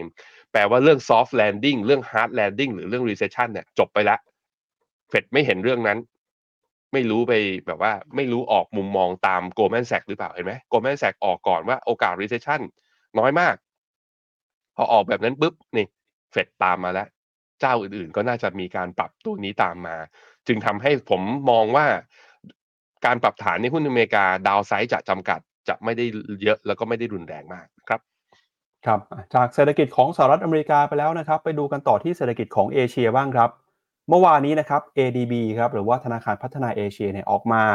ปรับลดเป้าการเติบโตของเศรษฐกิจในเอเชียนะครับโดยพ้องยิ่งในฝั่ง Development Asian ครับที่เศรษฐกิจเนี่ยโดนแรงกดดัน แต่ที่น่าสนใจคือเขาปรับเพิ่มคาดการการเติบโตของเศรษฐกิจไทยนะครับอาจจะเป็นยังไงบ้างเดี๋ยวเรามาดูตัวเลขกันหน่อยครับเมื่อวานนี้ ADB นะครับเปิดเผยรายงาน Asian Development Outlook ครับหรือว่ารายงานคาดการเศรษฐกิจเอเชีย โดยระบุนะครับว่า เศรษฐกิจของประเทศกำลังพัฒนาในเอเชียครับ ซึ่งไม่รวมญี่ปุ่น ออสเตรเลีย แล้วก็นิวซีแลนด์ในปี 2023 จะลงมาเหลือเติบโตเพียงแค่ 4.7%จากคาดการณ์ครั้งก่อนหน้านะครับ เมื่อเดือนเมษายนนี้คาดว่าจะโต 4.8%ส่วนเศรษฐกิจประเทศกำลังพัฒนาในเอเชียครับยังคงคาดการไว้ระดับเดิมที่ 4.8 นะครับ โดยบอกว่าการเติบโตของเศรษฐกิจประเทศกำลังพัฒนาในเอเชีย ช่วงครึ่งแรกของปีนี้ มีการพัฒนาในทางที่ดีขึ้น โดยได้แรงหนุนมาจากการเปิดประเทศของจีน แม้ว่าเศรษฐกิจทั่วโลกจะอ่อนแอจากภาคการส่งออก แต่ภาคการท่องเที่ยวที่ฟื้นนะครับ ภาคบริการที่แข็งแกร่ง การโอนเงินกลับมาในเอเชีย แล้วก็เงื่อนไขที่ถูกปรับปรุงให้ดีขึ้น ก็ทำให้เศรษฐกิจของเอเชีย ค่อยๆ ฟื้นตัวนะครับ อย่างไรก็ตามครับ ความอ่อนแอในภาคอสังหาริมทรัพย์ของจีนก็ส่งผลกระทบ ต่อแนวโน้มการเติบโตในภูมิภาคนี้ นอกจากนี้นะครับก็ยังมีปัญหาเรื่องของภูมิรัฐศาสตร์ สงครามระหว่างรัสเซียกับยูเครน เรื่องของความเสี่ยงนะครับภัยแล้งน้ำท่วมจากเอลนิโย จะทำให้ราคาอาหารปรับตัวเพิ่มขึ้นมาด้วยนะครับ แต่สิ่งที่น่าสนใจคือการปรับลดเอ่อ develop Asia เนี่ยนะครับมีภาพที่สวนทางก็คือในฝั่งของประเทศไทยครับเศรษฐกิจไทยนะครับทาง ADB ออกมาบอกว่าจะโตมากขึ้นครับกว่าคาดการณ์ครั้งก่อนหน้า จากเดิมคาดว่าจะเติบโต 3.3%นะครับ อันนี้เป็นตัวเลขคาดการณ์ในช่วงของเดือนเมษายน พอมาเมื่อวานนี้ครับเดือนกันยายนเขาปรับเพิ่มคาดการณ์เศรษฐกิจไทยเติบโตมาเป็น 3.5%ครับ โดยบอกนะครับว่าสาเหตุที่ทำให้เศรษฐกิจไทยเติบโตขึ้นมาได้ดีเนี่ยก็เนื่องมาจากนะครับ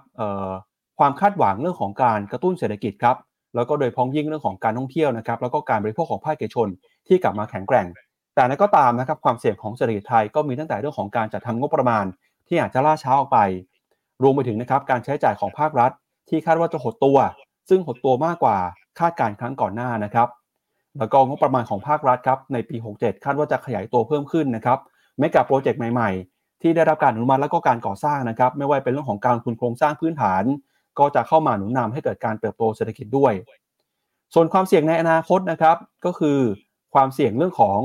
ปัจจัยจากภายนอกครับโดยพ้องยิ่งการส่งออกเศรษฐกิจโลกที่ยังคงฟื้นตัวได้ช้านะครับแล้วก็มีปัญหาเรื่องของสภาพภูมิสภาพภูมิอากาศที่เข้ามาส่งผลต่อการเติบโตของเศรษฐกิจไทยด้วยนะครับ ก็ถือว่าเป็น ข่าวดีแล้วกันครับที่ทำให้หลาย ๆ คนอาจจะมีความมั่นใจมากขึ้นว่าปีหน้า เศรษฐกิจไทยน่าจะฟื้นตัวได้ดีขึ้นนะครับแม้ว่าปีนี้จะยังโดนแรงกดดันก็ตามครับ ถ้าดูจากตัวคาดการเมษากับกันกันยาตัวเมื่อกี้พี่ป๊อปอย่าเพิ่งเปลี่ยนหน้าสิ คือโหไทยเป็นประเทศเดียวนะ ที่ถูกปรับประมาณการเพิ่มขึ้นนะนอกนั้นปรับลงหมดเลยนะอย่างจีนเนี่ย ก็คือหลุดต่ำกว่าห้าเปอร์เซ็นต์ อินเดียยังโตดีอยู่จากหกจุดสี่เหลือหกจุดสามเวียดนามจากโตหกจุดห้าเหลือห้าจุดแปดคือเปลี่ยนไปเยอะเหมือนกัน ฟิลิปปินส์ต่ำหกนะเหลือห้าจุดเจ็ดเออ แต่ว่านี่ขนาดปรับขึ้นมาแล้วนะ เราก็ยังน้อยสุดในตารางนี้อยู่เลยพี่ปั๊บครับ อืมอ่าละฮะอ่าไปดูต่อครับ ก็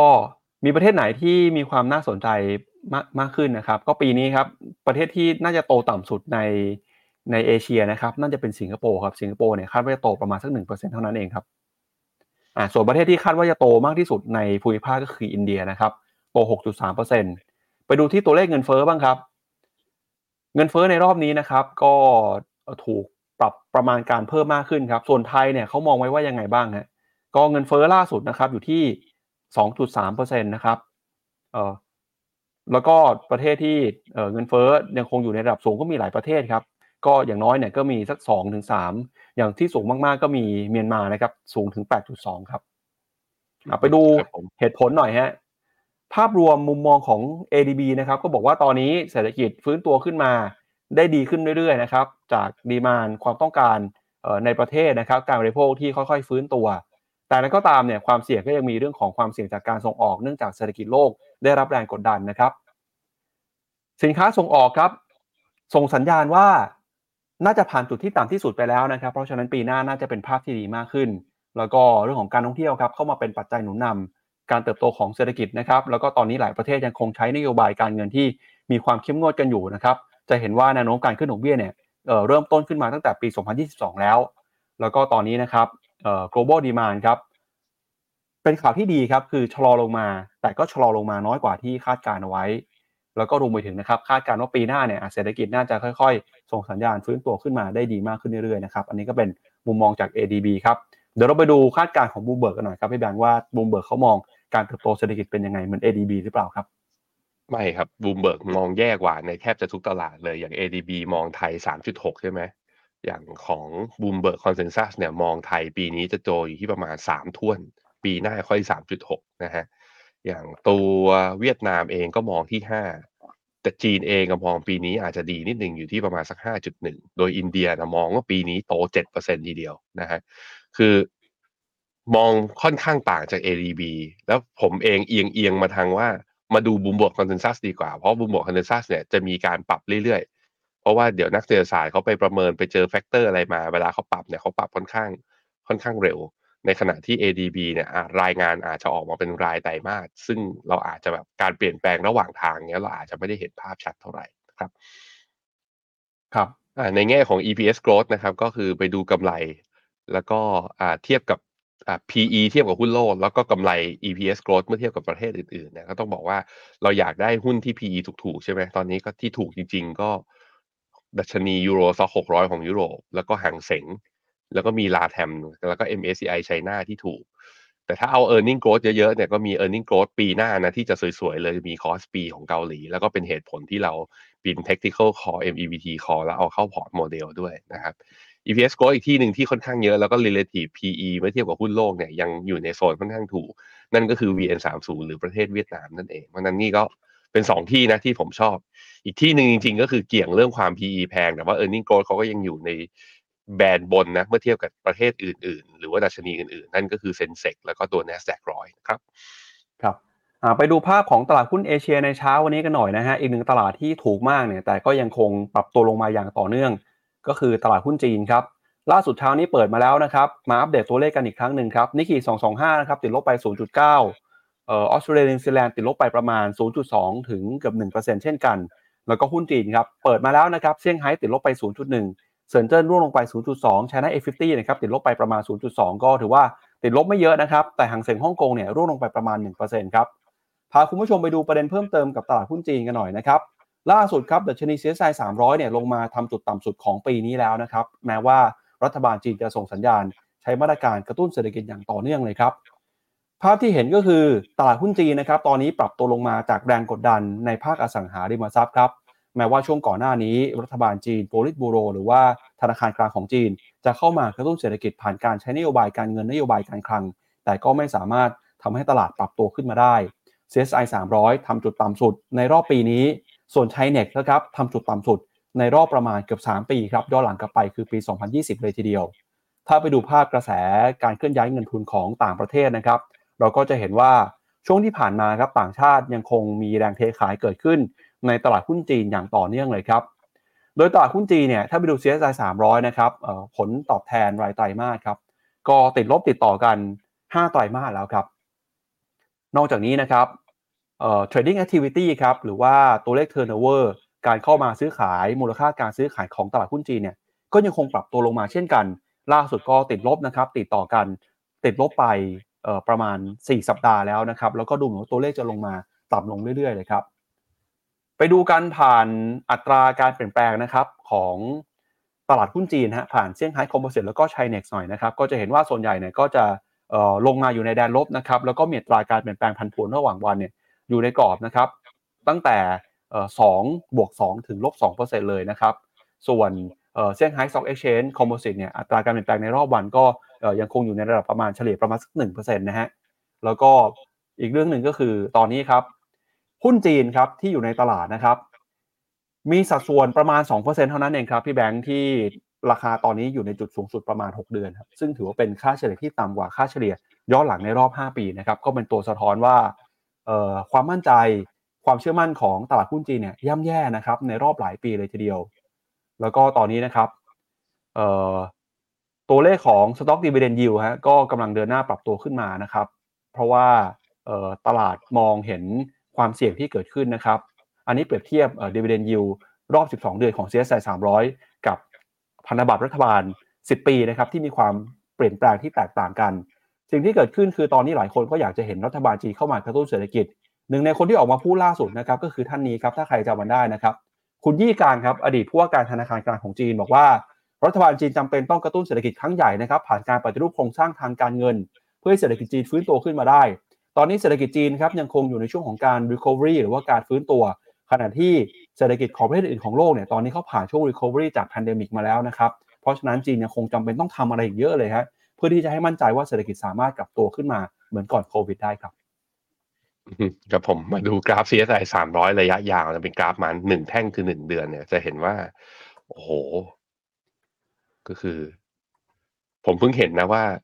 นับตั้งแต่จัดตั้งมาในตัว Trading View เนี่ยเพิ่งจะมีเส้นค่าเฉลี่ย 200 เดือนเนี่ยเพิ่งจะโผล่ขึ้นมาเมื่อตอนปี 2022 นี่เอง แต่ว่าคือ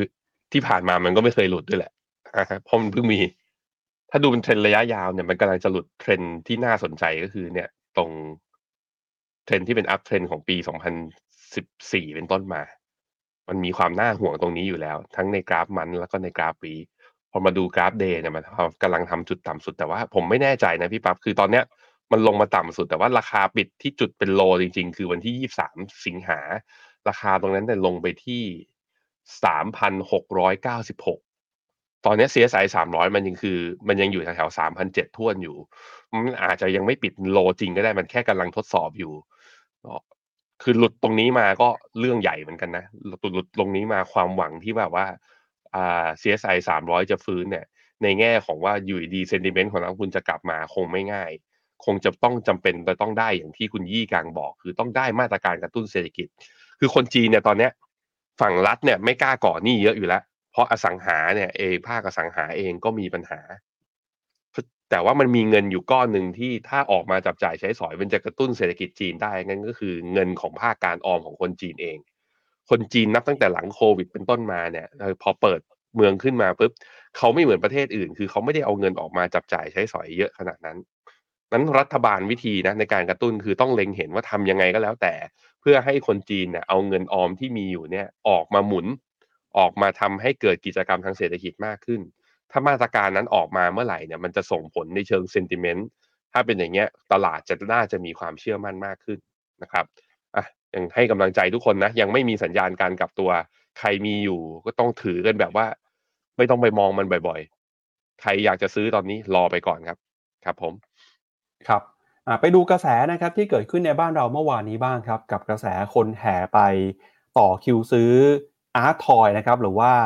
ตุ๊กตานะครับที่วางขายกันของ Pop Mart ครับ flagship store แห่งแรกเปิดแล้วเมื่อวานนี้ที่ Central World นะครับปรากฏว่ามีคนไทยเป็นร้อยคนครับไปต่อแถวซื้อกัน แต่คิวที่จัดเนี่ยอาจจะมีความวุ่นวายนะครับเกิดปัญหาเหยียบกันมีคนบาดเจ็บด้วยนะครับแล้วก็ล่าสุดคือมีคนออกมาเปิดเผยว่า ไอตัวราคา resale ของตุ๊กตาที่ขายเมื่อวานนี้เนี่ยราคาขายนะครับรุ่น Limited Edition นะเขาบอกว่าจากช่วงราคาประมาณสัก 6,000-7,000 บาท ตอนนี้ราคา resale พุ่งขึ้นไปถึง 30,000 บาทแล้วนะครับคือซื้อมาวันหนึ่งถ้าเกิดต่อคิวได้นะราคาขึ้นไป 5 เท่าตัวแล้วครับเออ Pop Mart คืออะไรครับทำไมเราถึงชวนมาคุยวันนี้ เพราะว่า Pop Mart เนี่ยเป็นหนึ่งในหุ้นนะครับที่จดทะเบียนซื้อขายกันในตลาดหลักทรัพย์ฮ่องกงด้วย แล้วก็เป็นกระแสการลงทุนที่หลายคนอาจจะเริ่มมีความสนใจมากขึ้นนะครับก็ Pop Mart ครับหลังจากที่เปิดตัวเมื่อวานนี้นะครับใน flagship store ที่ประเทศไทยเนี่ยทำให้หลายคนก็หันมาสนใจตุ๊กตาแบรนด์นี้มากขึ้นนะครับซึ่ง Pop Mart เนี่ยก็ถือว่าเป็นผู้ผลิตนะครับสินค้าอย่าง art toy เป็นของเล่นของสะสมนะครับที่ถูกออกแบบโดยศิลปินนะครับมากหน้าหลายตาครับไม่ว่าจะเป็นศิลปินคนไทยแล้วก็ศิลปินชาวต่างชาติด้วย แล้วก็ตุ๊กตานี้นะครับผลิตจากวัสดุที่มีความหลากหลายแตกต่างกันไปด้วย ไม่ว่าเป็นมีเรซินพลาสติกนะครับไวนิลไม้หรือว่าเหล็กด้วย ตามรูปแบบของคอลเลกชันที่มีความแตกต่างกันไปนะครับ โดยศิลปินระดับโลกเนี่ยหลายคนครับเข้ามาออกแบบนะครับไม่ว่าจะเป็นชาวต่างชาตินะครับเอ่อ Dunny ซีรีส์ Funko Pop หรือBearbrick นะครับแล้วก็ล่าสุดนะครับก็มีหลายคนนะครับที่ให้ความสนใจมากขึ้น โดย Pop Mart เนี่ยก่อนหน้านี้เคยเป็นธุรกิจร้านค้าที่มีการขายของแนวไลฟ์สไตล์ ต่อก่อตั้งขึ้นมาในปี 2010 หรือว่าประมาณ 13 ปีที่แล้วนะครับ โดยมีเจ้าของคือคุณหวังหนิงครับ ชาวจีนที่เป็นอดีตพนักงานของบริษัทเอ่อ China Corporation นะครับ แต่ต่อมาครับก็ตัดสินใจออกจากงานประจำแล้วก็มาตั้งร้านขายอุปกรณ์ไลฟ์สไตล์แบบนี้นะครับ ก็พอตั้งขึ้นมาได้นะครับ ก็มีการก่อตั้งทีมธุรกิจนะครับ เนื่องจากสินค้าหลาย ๆ อย่างเนี่ยมีรูปแบบมี concept ที่น่าสนใจทำให้ยอดขายเติบโตขึ้นมา มีการขยายสาขานะครับ แล้วก็จุดเปลี่ยนครับจุดเปลี่ยนของ Pop Mart ก็คือเปลี่ยนสินค้าทั่วไปลง แล้วก็มาเพิ่มสินค้าที่เป็นประเภทของสะสม หรือว่า art toy นะครับแล้วก็มีการเพิ่มนะครับผลิตภัณฑ์ประเภทชากาปองเอ่อกาชาปองครับซึ่งเป็นของเล่นเนี่ยที่ต้องสุ่มนะครับหรือว่าเอ่อขายผ่านตู้หยอดเหรียญอัตโนมัติ ซึ่งคนที่ซื้อเนี่ยไม่รู้ว่าของข้างในจะเป็นอะไร แล้วก็ของก็มีหลากหลายรูปแบบนะครับมีความหายากหาง่ายแตกต่างกัน จนนไปสู่กระแสการสะสม แล้วก็การเก็งกำไรเกิดขึ้น โดย ป๊อปมาร์ทนะครับ สร้างธุรกิจให้เติบโตขึ้นมาอย่างต่อเนื่อง จนกระทั่งปลายปี 2020 ครับ สามารถเข้าไประดมทุนขายหุ้นในตลาดหลักทรัพย์ฮ่องกงนะครับ เปิด IPO ได้ แล้วก็ทำให้แบรนด์เนี่ยเติบโตขึ้นมา จนเป็นที่รู้จักมากขึ้นนะครับ มีการเชิญศิลปินระดับโลก มาร่วมออกแบบสินค้า ออกแบบผลิตภัณฑ์ แล้วก็มีศิลปินชาวไทยด้วยนะครับ โดยจะเห็นว่ารายได้ของป๊อปมาในช่วงสามสี่ปีที่ผ่านมานะครับ แต่ละปีเนี่ยกำไรรายได้เติบโตขึ้นมาเรื่อยๆ ปี 2019 ครับรายได้อยู่ที่ 8,300 ล้านกำไร 2,200 ล้านนะครับ 2020 รายได้ขยับขึ้นมาเป็น 12,000 ล้านบาท 2021 นะครับ รายได้เติบโตขึ้นมาเป็น 22,000 ล้านบาทกำไรเนี่ยอยู่ที่ประมาณ 2,000 ถึง 4,000 ล้านบาทนะครับ ก็ตัวเลขครับกำลังเติบโตขึ้นมาเรื่อยๆ แต่ราคาหุ้นของ Pop Mart ในตลาดหุ้นอาจจะเออไม่ได้เติบโตเท่ากับราคาของ figure ก็ได้นะครับเดี๋ยวชวนให้แบงค์ไปดูราคาหุ้นของ Pop Mart หน่อยว่าเป็นยังไงบ้างครับ Pop Mart เองก็เป็นหนึ่งในบริษัทนะครับที่จดทะเบียนซื้อขายกัน อยู่ในตลาดหุ้นฮ่องกงครับครับผมรายงานผลประกอบการเมื่อไตรมาสที่สองที่ผ่านมาก็มีกำไรนะ มีกำไรยอดขายก็อย่างที่ปั๊บบอกคืออยู่ที่ประมาณสักสามพันล้าน เหรียญฮ่องกงเหรอ ใช่เหรอพี่ปั๊บอันนี้น่าจะเป็นฮ่องกงหรือล่าหรือว่าไอตัวค่ะ พอมันเป็นตลาดฮ่องกงน่าจะเป็นฮ่องกงนะครับใช่ไหมครับอ๋อโอเค เอ้ย ก็ถือว่ามีกำไรอยู่ มีกำไรมาเรื่อยๆเลย ทุกไตรมาส อ่าแต่ว่าถ้าเป็นราคาหุ้นก็จะเห็นว่าโอ้โห ตั้งแต่ปี 2021 เป็นต้นมาก็เป็นขาลงด้วยเหมือนกันนะพอล็อกดาวน์ไปก็พอเนี่ยพอกลับมาเปิดเมืองคึกคักมากขึ้น ตลาดก็มีการฟื้นขึ้นมา แต่ถ้าเป็นระยะสั้นเลยเนี่ย ผมคิดว่าเอ่อตลาดก็เพิ่งมีการไอตัวราคาเขาเพิ่งมีการย่อลงมา ก็อยู่ในโหมดของการเป็น sideway อันนี้ก็เอามาให้ดูเป็นข้อมูลเฉยๆไม่ได้แนะนำว่าจะให้ซื้อให้ขายอะไรนะ ผมก็เพิ่งรู้เหมือนกันเนี่ยว่า Pop Mart เนี่ยมี หุ้นอยู่ในตลาดฮ่องกงนะฮะเอ่อแล้วก็เวลาเขามาขายที่ไทยเวลาเปิดร้านเนี่ยคือ Pop Mart เขาดำเนินธุรกิจแบบแฟรนไชส์นะอนุญาตให้ผู้ประกอบการคนอื่นเปิดร้าน Pop Mart เนี่ยในสาขาทั่วโลกด้วยนั้นใครสนใจนะเห็นฮิตฮิตๆอย่างนี้จะเอามาเปิดบ้างอะไรก็แล้วแต่พวกคุณเลย แต่ผมจะบอกงี้ อันนี้ไม่เกี่ยวกับเรื่องการลงทุนแต่ว่า ผมอะโดน Pop Mart ซีรีส์นี้ไปพี่ปั๊บเปิดโชว์เลย นี่ผมโดนน้องตัวนี้ไป น้อง Dimoo Jurassic World ซีรีส์ดูดิน้องน่ารักมากเลยอะผมซื้อมาแล้วประมาณหกกล่อง คือผมครับตั้งใจอย่างนี้ คือ อันนี้คือไอ้ที่เป็นสิงคโปร์ดอลลาร์นะร้อยเก้าสิบนี่คือซื้อหนึ่งกล่องมีทั้งหมดสิบสองเซต คือผมอะไม่อยากซื้อเยอะ อยากค่อยๆลุ้นไป ก็ซื้อมันเดือนละกล่อง คือประหยัดไง ก็ตกแถวๆถ้าเป็นซื้อในไทยก็ตกแถวๆประมาณสักกล่องละประมาณสี่ร้อยกว่าบาท ดูดิ โอ้ยน้องหน้าทะนุถนอม ผมโดนน้องทำไมตัวเนี้ยตกไป ตัวอื่นไม่โดนนะทำไมตัวตัวนี้แหละ ครับทำไมพี่แบงค์ถึงซื้อครับ มันน่ารัก แค่นั้นแหละอ่าแล้วก็มันซื้อผมคิดว่าพอมาซื้อมา แล้วมันคือมันไม่ได้เป็น มันไม่ได้เป็นตุ๊กตาไม่มันไม่ได้เป็นตุ๊กตากระจอกกระจอกอะอ่าคือวัสดุอุปกรณ์การจับ t e x t อร์อะไรของมันการดีไซน์ของมันมันก็น่ารักด้วย เออ และอีกอย่างหนึ่งคือ ลูกผมอะเขาดูช่อง YouTube Channel มันมีอินฟลูเอนเซอร์ที่รีวิวของเด็กอะครับแล้วเราก็นั่งดูกับลูกมันก็โดนเขาป้ายยาไงเขาก็แกะ unbox ออกมาแล้วเอ้ยมันดูน่ารักนี่หว่าก็เลยไปโดนมาไอไปโดนกล่องแรกมา พอโดนกล่องแรกเท่านั้นแหละกล่องที่สองกล่องที่สามมันก็เลยตามมาด้วยนะฮะอืมใครโดนแพงไหมอะไรครักับนบ้างพี่แบงค์ไหนพิมพ์กันเข้ามาหน่อยฮะแพงไหมครับเนี่ยตัวละสี่ร้อยผมโดนไปแล้ว400หกตัวบาทใช่สี่ร้อยบาทนะครับโอ้ตัวแค่นี้แล้วตั้งตัวแค่นี้ตั้งใจว่ายังไงฮะตั้งใจว่าจะเก็บไว้หรือว่าจะเอาไปเก็งกำไรเอาไปขายด้วยไหมครับ มันไม่ครับไอ้พวกนี้มันคือต้องเป็น limited edition สมมุติว่าในอ๋อสมมติครับซีรีส์อย่างน้องไดโมเนี่ย มันจะมีหลาย ๆ ซีรีส์พี่ปั๊บ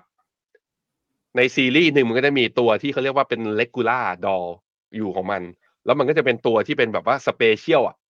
เป็นตัวที่แบบว่าไม่ใช่ทุกคนจะหาได้ จะมีอยู่ในซีรีส์นั้นๆน่ะอาจจะมีอีกสักสองตัว ถ้าคุณไปดูอย่างซีรีส์ Dimoo เนี่ยไอตัวที่มันหายากนะ ตัว rare item ฮะจะถูกขายใน Lazada หรือว่าจะถูกขายใน Shopee ในราคาที่คูณสองคูณสามขึ้นไป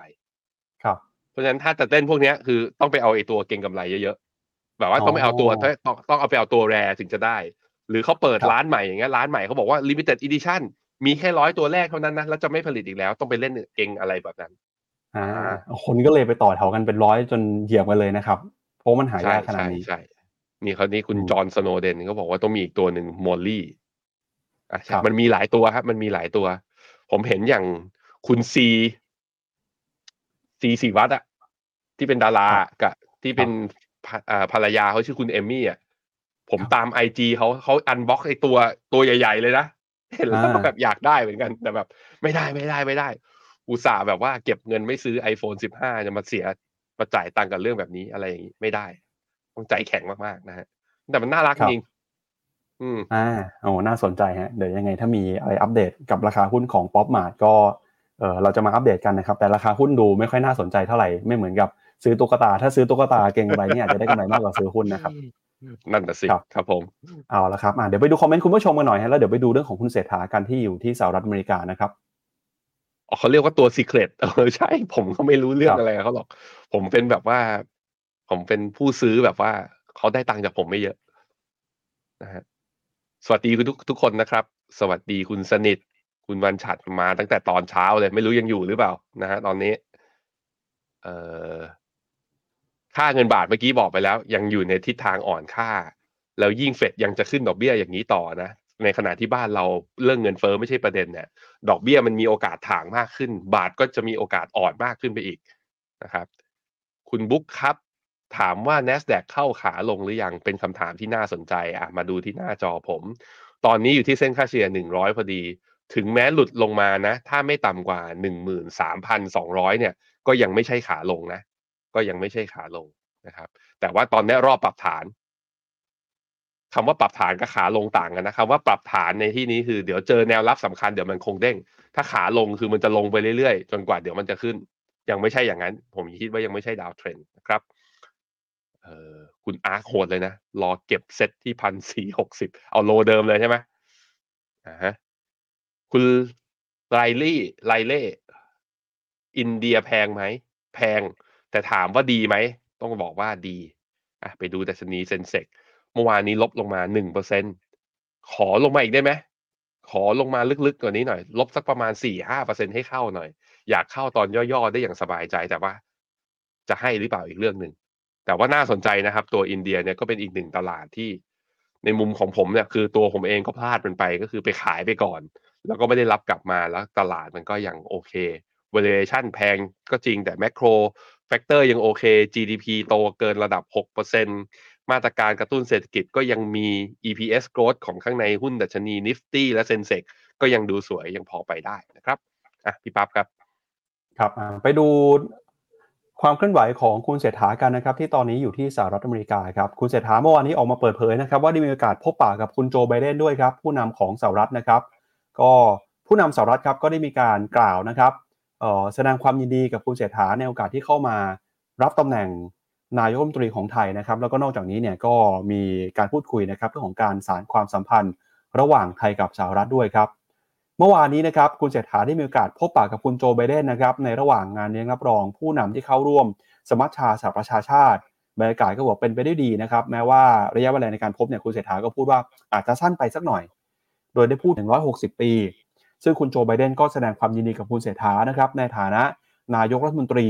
แล้วก็ยืนยันนะครับว่าจะเป็นคู่ค้าที่ดีต่อกัน คาดว่าจะมีการหารือร่วมกันของทั้งสองฝ่ายนะครับในการประชุมเอเปกที่ซานฟรานซิสโก ในช่วงเดือนพฤศจิกายนนี้นะครับ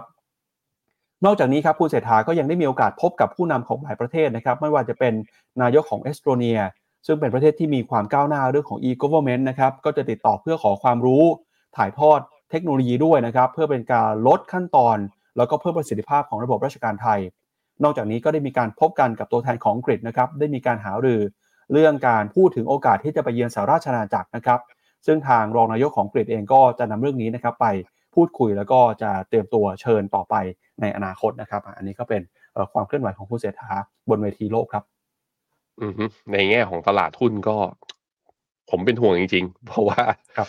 เช้านี้ตลาดเอเชียตัวไหนเปิดเนี่ยคือลบกันหมดเลยนิกเคอิลบอยู่หนึ่งเปอร์เซ็นต์ KOSPI ลบหนึ่งจุดหนึ่งฮั่งเส็งลบหนึ่งจุดเก้า A-Share ลบหนึ่งจุดสอง CSI สามร้อยลบอยู่ศูนย์จุดสามไต้หวันลบอยู่ศูนย์จุดเก้าแปดแปลว่าหุ้นไทยย่อแน่ คราวนี้ย่อลงมาเนี่ยย่อมาต่ำกว่า คือจะติดลบมากกว่าเจ็ดจุดไหม ถ้าติดลบมากกว่าเจ็ดจุดแปลว่าต่ำกว่าพันห้าโอ้สัญญาณดูไม่ดีเลย แล้วยิ่งเฟดมาขึ้นครับดอกเบี้ยในท่ามกลางคือ เราหน้าตาเราเงินเฟ้อเราไม่ได้กังวลไง interest rate gap จะยิ่งสูงขึ้นบาทจะยิ่งไหลออก แปลว่านักลงทุนต่างชาติ น่าจะยังไม่เอาเงินเข้าไทยอะจุดนี้ก็ระมัดระวังแล้วเราก็หา คือกลายเป็นว่าพอมันมีเรื่องภาษีเงินได้ต่างประเทศเข้ามาด้วยนะ เราก็ไม่มีตัวเลือกมาก แต่ว่าก็ยังมีตัวเลือกในการกระจายความเสี่ยงก็ซื้อผ่านกองทุนก็ได้เพราะกองทุนไม่โดนภาษีตัวนี้นะ ตัว capital gain แต่ว่าเงินปันผลยังไงก็ยังโดนนะ เงินปันผลจ่ายออกจ่ายเงินปันผลจากกอ่าเงินปันผลจากกองทุนเนี่ยจ่ายออกมาปุ๊บหักหน้าที่จ่ายสิบเปอร์เซ็นต์หรือเอาไปคำนวณเป็น Final Tax กับปลายปี ถ้าสมมุติว่าคุณไม่ได้เสียภาษีสูงก็สามารถทำได้นะครับ ครับอะฝากโปรโมชั่นดีๆของ FINNOMENA ไว้หน่อยนะครับ ก็ช่วงนี้ใครที่ยังไม่มีบัญชีกองทุนครับ ก็เปิดบัญชีในช่วงเดือนนี้นะครับลุ้นรับฟินฟรีด้วยนะครับ ก็ฟินเนี่ยเอาไปใช้ในกิจกรรมต่างๆ มากมายของ Finnomena แล้วก็ช่วงนี้ถ้าเกิดใครเปิดกองทุนนะครับ S S F R M F นะฮะเพื่อลดหย่อนภาษีก็จะได้รับฟินเพิ่มมากขึ้นไปด้วยนะครับ เข้าไปดูข้อมูลได้ที่เว็บไซต์ของ Finnomena ครับครับผมเหลืออีกเพียงแค่ห้าวันทำการเท่านั้นนะที่จะได้ตัวโปรโมชั่นนี้ไปนะ ก็มาเปิด S F R M F นี่จังหวะตลาดย่อลงมาแล้ว เราไปเลือกกันข้างในแพลตฟอร์ม Finnomena มีบทความแล้วก็มีตัว Finnomena Pick สำหรับกองภาษีให้คุณเลือกด้วย เลือกไม่ถูกยังไงอะไรยังไงก็ลองไปอ่านรีวิวกันมา นี่ ลิสต์เพียบเลย อยากได้กองจีน กอง tech อเมริกา กองเวียดนาม กองตราสารหนี้กองหุ้นไทยมาเก็บตอนถูก และอีกสิบปีค่อยขายมันอาจจะดีกว่านี้ก็ได้อะเราก็มีให้เลือก แต่ยังไงก็แล้วแต่รบกวนนะครับ ทุกคนศึกษาหาข้อมูลและประกอบการตัดสินใจด้วยตัวเองนะนี่คือเงินลงทุนของเรานะครับครับและนี่ก็เป็นทั้งหมดนะครับของรายการข่าวเช้า Morning Brief วันนี้ครับเราสองคนและทีมงานลาไปก่อนพรุ่งนี้กลับมาเจอกันใหม่ครับ วันนี้สวัสดีครับ สวัสดีครับ ในโลกของการลงทุนทุกคนเปรียบเสมือนนักเดินทาง คุณล่ะเป็นนักเดินทางสายไหน กองนี้ก็ดี เทรนด์การลงทุนนี้ก็มา ใครว่าดีเราก็ไปหมดแต่ไม่ค่อยเวิร์กให้ฟิโนเมนาเอ็กซ์คลูซีฟบริการที่ปรึกษาการเงินส่วนตัว ที่พร้อมช่วยให้นักลงทุนทุกคนไปถึงเป้าหมายการลงทุน สนใจสมัครที่ f i n o m e f i n o m e n a e x c l u s i v e หรือ line at f i n o m e n a p o r t คำเตือนผู้ลงทุนควรทำความเข้าใจลักษณะสินค้า เงื่อนไขผลตอบแทน และความเสี่ยงก่อนตัดสินใจลงทุน